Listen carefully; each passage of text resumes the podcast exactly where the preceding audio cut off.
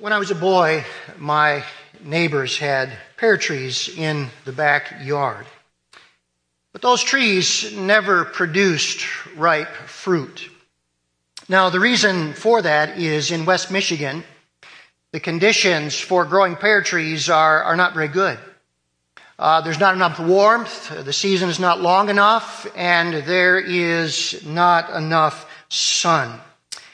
Now, God's intention, obviously, for a pear tree is to produce a whole lot better pears than what you see here on the screen. But that will never happen if the conditions are wrong. I don't care how good the tree is in terms of where it's been planted. If the conditions are wrong, it will never produce the proper fruit. Now, this is an analogy to the Christian life. Why did God save us? Well, the answer is to produce fruit. That is His purpose. But we will never, ever produce the fruit that God intended for us if the conditions in our lives are wrong. Some years ago, I was meditating on John 15, the passage of Scripture we are going to look at today. The word fruit occurs 8 times in the first 10 verses of this wonderful chapter. And as I meditated on that, I realized that God's purpose and plan for me was to be fruitful. I wrote a life mission that is based upon this passage that guides my life to this very day. Here is my life mission. It is to glorify God by being, first of all, a fruitful disciple myself, and then reaching and developing others into fruitful disciples as well. Now, I do not know what your life mission is. I'm sure that if you were to write it down, the wording of your life mission would be different than mine. But somewhere in that mission should be fruitfulness. That is God's purpose for every single Christian. Now, this morning, we are continuing in our series, In the Last Supper. And we begin this wonderful, amazing chapter in John 15. And I want to bring a message this morning entitled, Barren or Fruit Bearing. And as we open our Bibles there, we're going to notice that Jesus answers 2 basic questions. First of all, how do we become fruitful? What are the requirements? And then secondly, he will answer the question, what are the benefits of living a fruitful life? God always gives to us an incentive. He always says to us, if you will live in this way, here are the amazing blessings that you will experience. And when we come to this chapter, it is amazing the benefits He gives to us. Let's take a moment, shall we? Let's bow together in prayer, and let's ask the Lord to be our teacher this morning. Father, so many people are just existing. They are not really living. Sadly, Lord, so many Christians are just existing as well. They're not bearing the fruit that you intended them to bear. And as a result, their lives are not fulfilled. Their lives are not overflowing with what God intended to accomplish within them. And Lord, we pray today as we come to this amazing metaphor of the vine and the branches, that you will grant us the insight that Jesus wanted us to have so that we could live fruitful lives indeed. Thank you, Holy Spirit, that you are our teacher this morning. We ask that you would come alongside of us, take the things of Christ, make them real to us, that we might bear fruit for the glory of God. For Jesus' sake we pray. Amen. As we open up this passage, we want to notice that Jesus talks, first of all, about the requirements for a fruitful life. Would you follow along as I begin in verse 1? I am the true vine, says Jesus, and my Father is the vine dresser.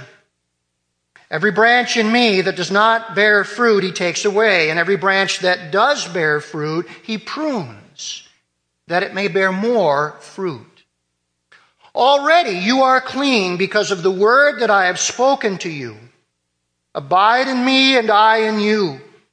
As the branch cannot bear fruit by itself unless it abides in the vine, neither can you unless you abide in me. I am the vine, you are the branches.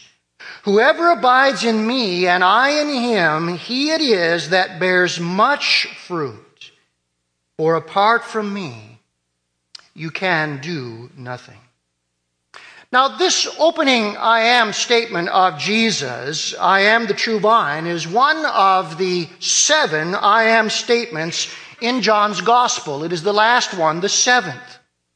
And it reminds us very much of the 6th I am statement in chapter 14, verse 6, where Jesus said, I am the way, the truth, and the life. No one comes to the Father but by me. That's an exclusive claim, isn't it? Jesus is saying there is only one way to salvation, and that is through me. Now, this 7th I am statement is also an exclusive claim. When Jesus says, I am the true vine, he is saying, I am the only one who can make your life truly spiritually fruitful.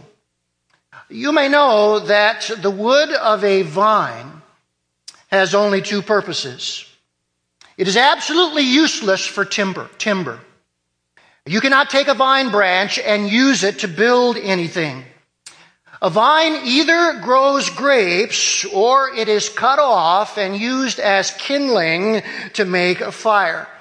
A vine has one purpose alone, to produce grapes, and Jesus is very clearly saying to us, it is only through him that we can be spiritually fruitful. Now, it's amazing here, he tells us that in order for him to produce his fruit in us, 2 things have to happen. One by us and one by the Father. Let's look at them for just a moment. The thing that we must do is there must be abiding by the believer. Do you know in verses 4 to 10, the word abide occurs 11 times? Now just put this together. Sometimes just reading and counting the words in a passage tells you the meaning. Fruit occurs 8 times. Abide occurs 11 times. What is very clear is that the condition we must meet for a fruitful life is to abide in Christ. Now, what does this word abide means that is so important? Well, if you look at the Greek lexicographers, you will discover the word means this: to stay at home, to stay where one is. Abide means to remain in the same place over a period of time. Do you know in some cultures, if you ask people, where do you live? They will use the word stay rather than live. If you asked me where I live, I would say to you, I live at 527 Forest Park Drive. But in some cultures, they say, I stay at 527 Forest Park Drive. What they mean is, that's my home. I stay there, I lodge there, I dwell there. I'm in fellowship with my family or the people that live there. Now, the best definition I have ever heard of abiding is this definition. To abide is to stay in fellowship with Christ so that his life can work in and through us to produce fruit.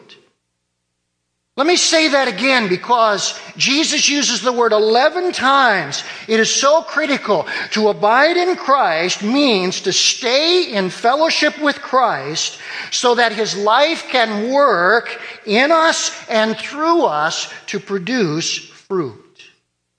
Did you know it is not automatic that we will stay in fellowship with Christ? That is something that has to be cultivated.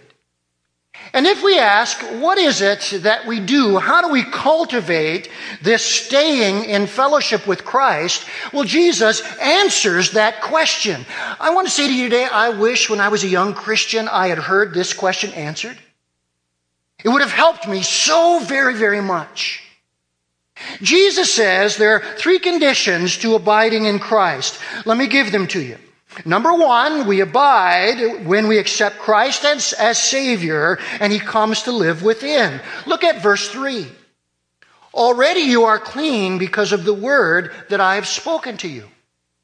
There he's talking about believing the word of God and the message of salvation, placing our trust in Christ, and when we do, He comes to live within us. Secondly, we abide when we grow in love for Jesus by learning of His love for us.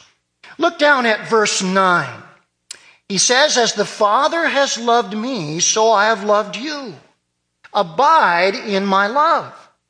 So there it is. The more that we understand of the love of Jesus Christ for us, the more we grow in our love for Him, and that is a part of abiding. Now notice the third. We abide when we obey God's word by practicing what it says. Look at verse 11. If you keep my commandments, you will abide in my love, just as I have kept my Father's commandments, and I abide in His love. Now, do you see what is happening here? Jesus is giving to us a process for staying in fellowship with Him. And we could diagram it like this. It begins with faith in the Lord Jesus Christ, and I am saved. Then it continues as my love grows for Him. And then out of that love, I obey His word. And when I do, I am abiding in Him. It's been amazing in this study to notice how many times things that Jesus says, John says again in 1 John. Turn with me to 1 John chapter 3 for just a moment, and I want you to notice that John, in this very same order, mentions all three things, only he expands the love to talk about our love for one another. Look at 1 John 3 and notice verses 23 and 24. John is reinforcing this process. Look what he says, verse 23. And this is his commandment, that we believe in the name of his Son, Jesus Christ. There's the first one. And love one another just as he commanded. There's the second one. Whoever keeps his commandments, there's the third one, abides in God, and God in him. And by this we know that he abides in us, by the Spirit whom he has given to us. There it is. Faith in Christ leads to love for Christ, leads to obedience to Christ's word. Now let me just make it very clear to us today. If we try to reverse this process, we will find it will not work. If I say to myself, okay, I'm going to learn the Bible, and I'm going to do my very best to obey it, and we start there, it will become drudgery, it will become misery, and it will never work. If we try to love without first coming into a faith relationship, our love will be artificial and our fruit will be like plastic fruit on a plastic tree. We have to trust Christ so He comes to live within us first. Then our love will naturally come, and we will want to learn more about Christ and more about His love. And then when our love is growing, we will want to obey Him more and more, and obedience will become something we delight in. Look over at 1 John 5:3 for just a moment, and notice with me how John tells us this is how it works. So very important. Look at verse 3. Listen to what he says. For this is the love of God, that we keep His commandments. And His commandments are not burdensome. They're a delight when it's working this way. Now, can I stop today and just say, are you involved in this process? Abiding is a process. And if you are involved in this process, you will have a fruitful life. If you are not involved in this process, you will not have a fruitful life. And you say to me, Pastor, is it that simple? The answer is yes. It is just that simple. The founder of the Bible college that I went to, when he was a young Christian, said this: I prayed for faith and thought that someday faith would come down and strike me like lightning. But faith did not seem to come. Then one day, he said, I read in the 10th chapter of Romans, faith comes by hearing, and hearing by the word of God. I had closed my Bible and prayed for faith. I now opened my Bible and began to study, and my faith has been growing ever since. And that is exactly right. Are you involved in this process? It is the only way we will become fruitful. Now let's notice the second requirement. Secondly, Jesus says that in order for us to be fruitful, we must experience pruning by the Father. Look with me, if you would, back at verse 2 and notice what Jesus says. Every branch in me that does not bear fruit, he takes away. And every branch that does bear fruit, he prunes that it may bear more fruit.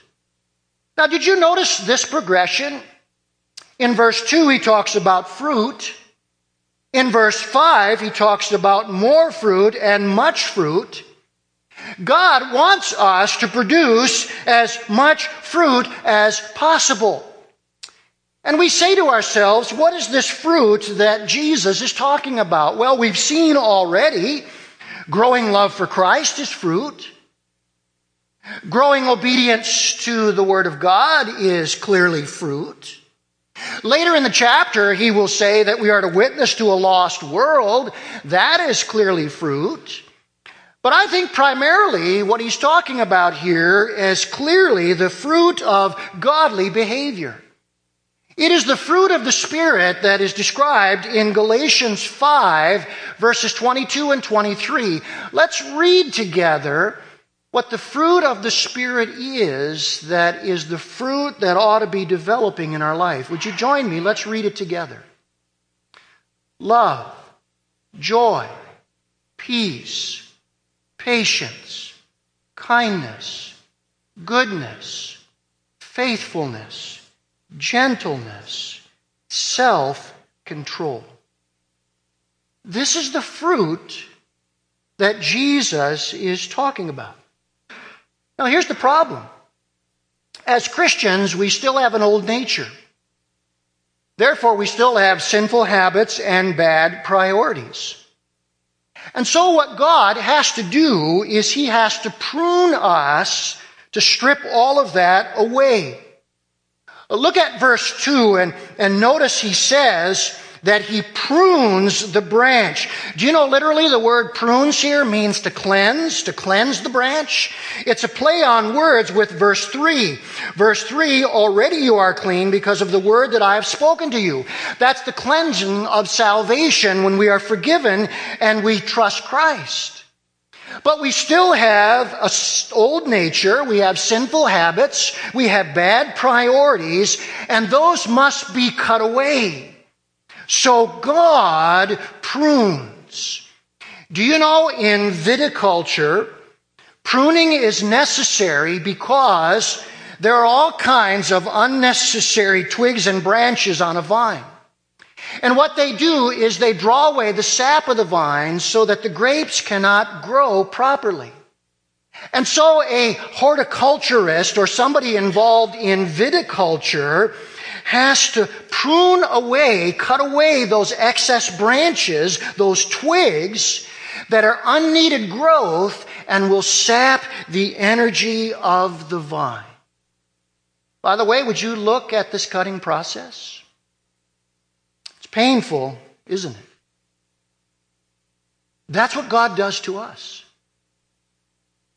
It is a painful but needful process. Can I just say it right out what it is?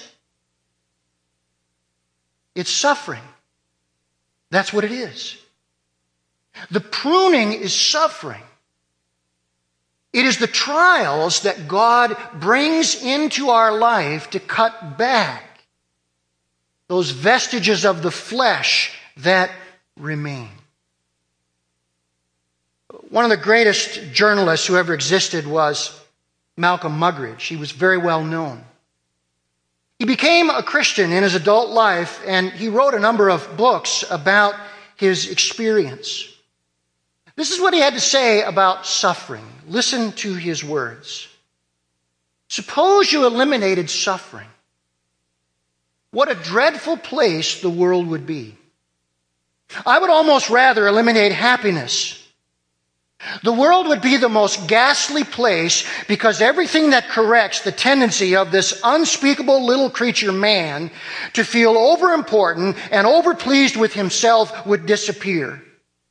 He's bad enough now, but he would be absolutely intolerable if he never suffered. You know what you call that? You call that laying it right on the line, don't you?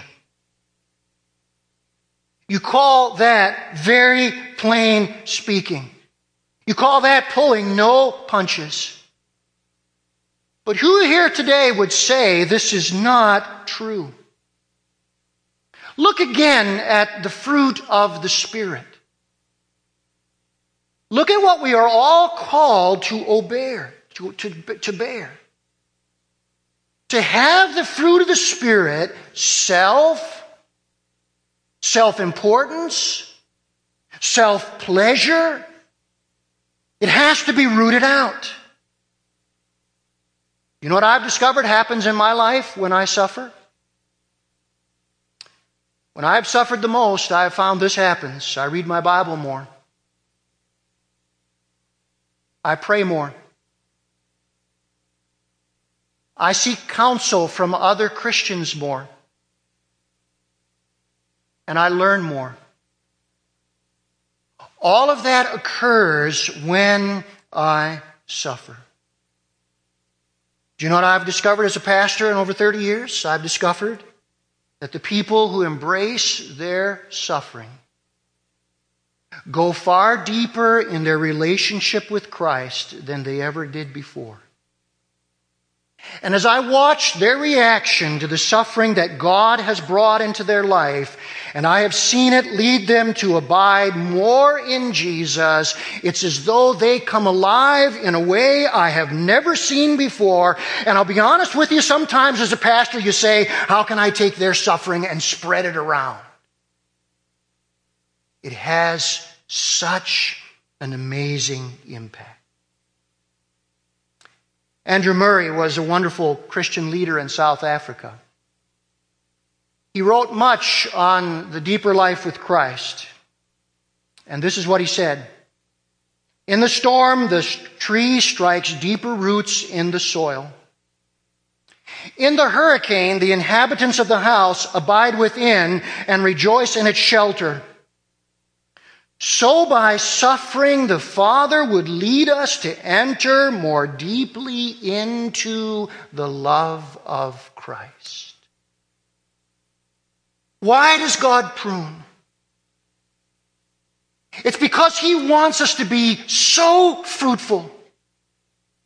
And He knows the only way that we can be fruitful is if He cuts away the things of the flesh that hinder us. He loves us so much that even though it is so painful, He will cut and cut and cut that we might abide in Christ more and more. Now, out of this process, there are some amazing benefits. Jesus says that there are some wonderful things he does in our life because of this. And this morning we need to see them. If we will abide in Christ by continuing in faith, by growing in love, and by applying from his word what he reveals to us, and as the Father prunes us in suffering, what can we expect will happen? Let me say to you today, there is not one of us today that would raise our hand and say, Pastor, I don't want these benefits. Yeah, they sound great, but I really don't want them. I don't want to suffer that much. I don't want to abide in Christ that much. Not a single one of us today would say, I do not want these benefits. Look what God is offering. Number one, as a result of abiding in Christ, we will experience answered prayer. Look at verse 7. If you abide in me and my words abide in you, ask whatever you wish, and it will be done for you. Have you ever asked yourself the question, why do some Christians get their prayers answered more than others? You do know that's true. Some Christians get their prayers answered more than others, and sometimes we wonder why. Verse 7 gives the answer. Jesus says, if you abide in me, and my words abide in you. When we are abiding in Christ, we are controlled by God's word. When we are controlled by God's word, our desires are in accordance with God's will. And God always loves to answer the prayers of those who pray in his will. Look again at 1 John 5 and notice how John picks up on this thought again. And he tells us, why is it that some get their prayers answered in ways that others do not? Look at 1 John 5, 14 and 15, and notice what he says. And this is the confidence that we have toward him, that if we ask anything according to his will, he hears us. And if we know that he hears us in whatever we ask, we know we have the requests that we have asked of him. Now notice this. The more we abide in Christ, the more our hearts are like his. The more our hearts are like his, the more our prayers are in the will of God. And God loves to answer the prayers of those who are in his will. Let me ask you, who today would say, I don't want my prayers to be answered? No one. Well, it's a benefit of abiding. By the way, don't we see this with our children? When our children come to us and their desires are not in accord with our desires, we don't give them the things they want if we're good parents. We say, no, your desires are not in accord with my desires, and my desires are best for you, so no. And what we hope is, as they grow older and older again, their desires come in line more with our heart, and as their desires come in line with our heart, then we love to give them the desires of their heart. Well, that's the way it is with God. As we grow in abiding with Christ, our desires come in more conformity with the heart of Jesus, and as we pray, God loves to answer our prayers. Second benefit, proven relationship. Proven relationship. Look at verse 8. By this is my Father glorified, that you bear much fruit and prove to be my disciples. Now, this is an amazing verse. It teaches us two extraordinary things. Fruit-bearing is what glorifies God the most. By this is my Father glorified. Secondly, fruit-bearing proves that we are his children. He says, if you bear much fruit, you will prove that you are my disciples. One of my dear professors made this statement: the presence of fruit in a believer's life shows to others that we really possess eternal life. Let me say that again. The presence of fruit in a believer's life shows to others that we really possess eternal life. You say, Pastor, then what's true about those who don't bear fruit? Did you notice Jesus mentioned them in verse 2?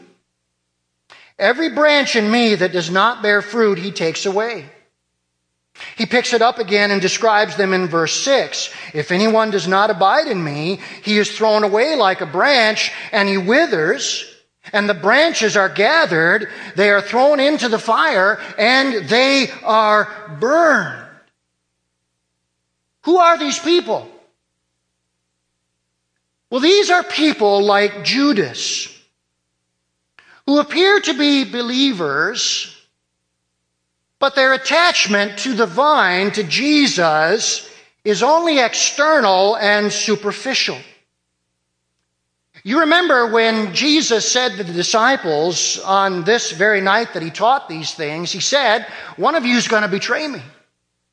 And they had no idea who it was. Judas appeared so real that they couldn't tell the difference between Judas and real disciples. But you know it was true, Judas. He didn't believe. He didn't love Jesus. And he stopped obeying Christ. He did not abide. And because he did not abide, he bore no fruit. And he was lost for eternity. Do you know what I think the three greatest tragedies of hell are going to be? Here are the three greatest tragedies of hell: being eternally separated from God forever and ever without another chance. That's a tragedy of hell. The second tragedy is realizing one's life was an unfruitful waste, worthless to God. May that never be true of any of us hearing my voice today. May none of us ever end up in hell realizing my life was an unfruitful waste, worthless to God. The third great tragedy of hell is thinking one was on their way to heaven but ended up in hell because they were never in the vine. Jesus said, I'm the true vine. I'm the way, the truth, and the life. No one comes to the Father by me. And one of the greatest tragedies of hell will be people who thought they were on their way to heaven, but they ended up in hell because they were never truly in the vine. Pastor Kent Hughes, who for many years pastored College Avenue Church in Wheaton, had this to say: some claim to be in the vine, but the absence of fruit disqualifies them. If there is no fruit in our life, we had better reconsider the authenticity of our Christianity. And Jesus put it even simpler. In Luke 6:43, he said, by their fruits you shall know them. Let me ask you, are you growing in your love for Jesus? Are you growing in your obedience to his word? When the Father prunes your life so painfully, instead of being bitter and reacting to that, do you embrace that suffering that you might go deeper with your Lord? Is the fruit of the Spirit love, joy, peace, patience, gentleness, kindness, faithfulness, self-control growing? Those are all the fruits that show I have trusted Christ as my Savior. I am growing in His love. And I am obeying His word. It is a wonderful thing to know you are in the vine. Thirdly, overflowing joy. The results of this process is overflowing joy. Verse 11, Jesus says, "These things I have spoken to you, that my joy may be in you, and that your joy may be full." A fruitful life is a joyful life. Without doubt, the most fruitful people that I have ever met are those who are also the most joyful. You can see that in our congregation. You go through our congregation and you see people who have walked with the Lord, who have endured suffering, who have grown in their faith. They are invariably the most joyful people. Because the greater the fruit you bear, the more you are accomplishing the purpose of God in your life. And there's nothing that brings joy like doing what you know God has saved you and created you for. Let's go back for just a moment and look at this stunted pear tree that I started out with. Now let's look at a healthy pear tree. You ready? There it is.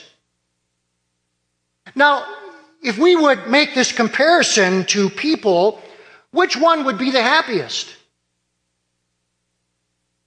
Would this person be the happiest? Or would this person be the happiest?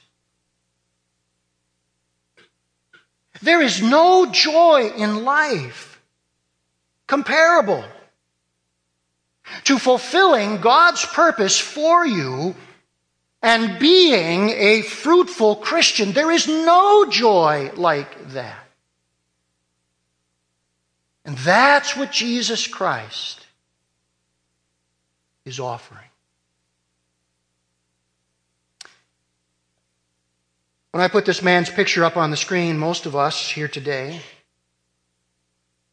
recognize this is Bill Bright. He was the founder of Crew, and he led Crew wonderfully for over 50 years. In 2003, when he died, he was 81 years of age, and at that time, I'm not sure if it's still the case today, Crew was the largest Christian ministry in the world. Dr. Bright died an old man, full of years, with an amazingly fruitful life. I heard him preach in person one time, and I thought to myself, that's Bill Bright.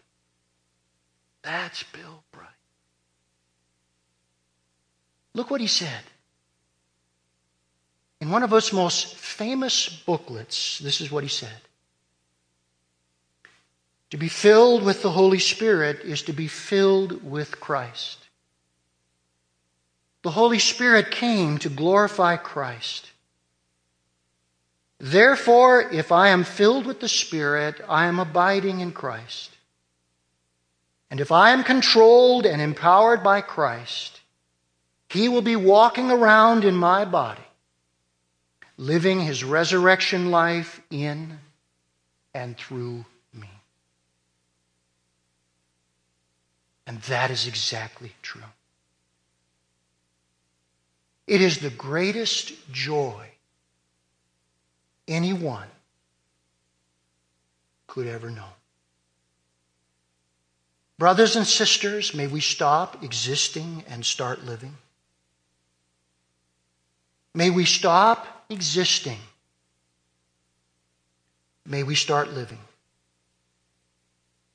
By abiding in Christ,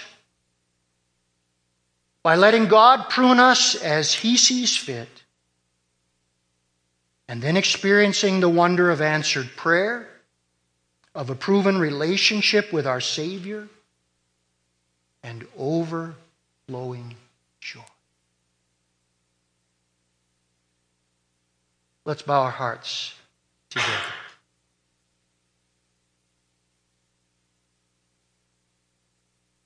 As our heads are bowed and our eyes are closed, you've just heard one of the most important passages in all of Scripture, the best that I know how to share it. And I believe that you are here today by divine appointment. God has you here because He wants you to hear this truth. I don't know if you are in the vine or not. But if you are not, there will come a day in which you will be cut off. And you will be sentenced to everlasting separation from God. Jesus today is speaking to your heart to draw you, that you may trust in Him as your Lord and Savior. I call upon you today. Trust Him now. You can say something like this from your heart to the Lord's.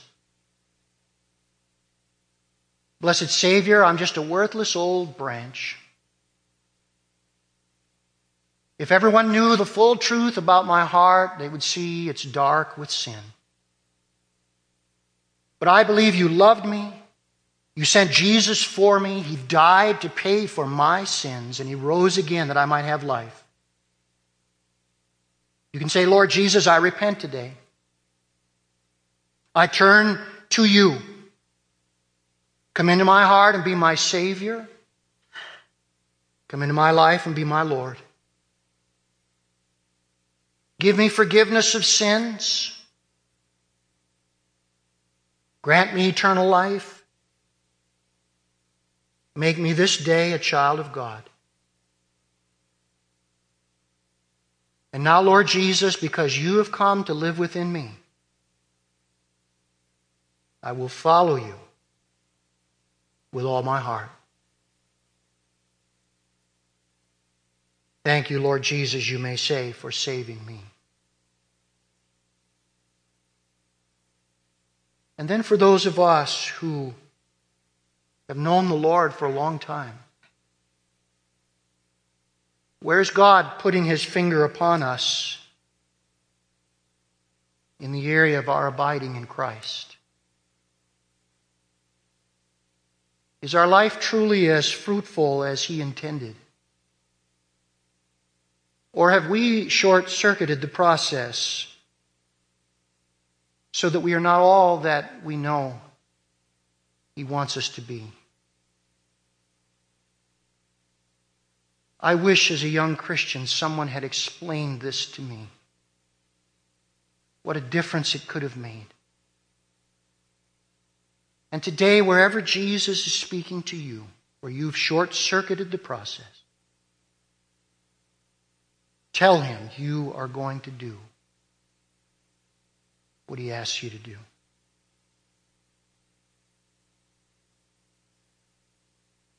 Lord Jesus, Your teaching is so wonderful, so clear.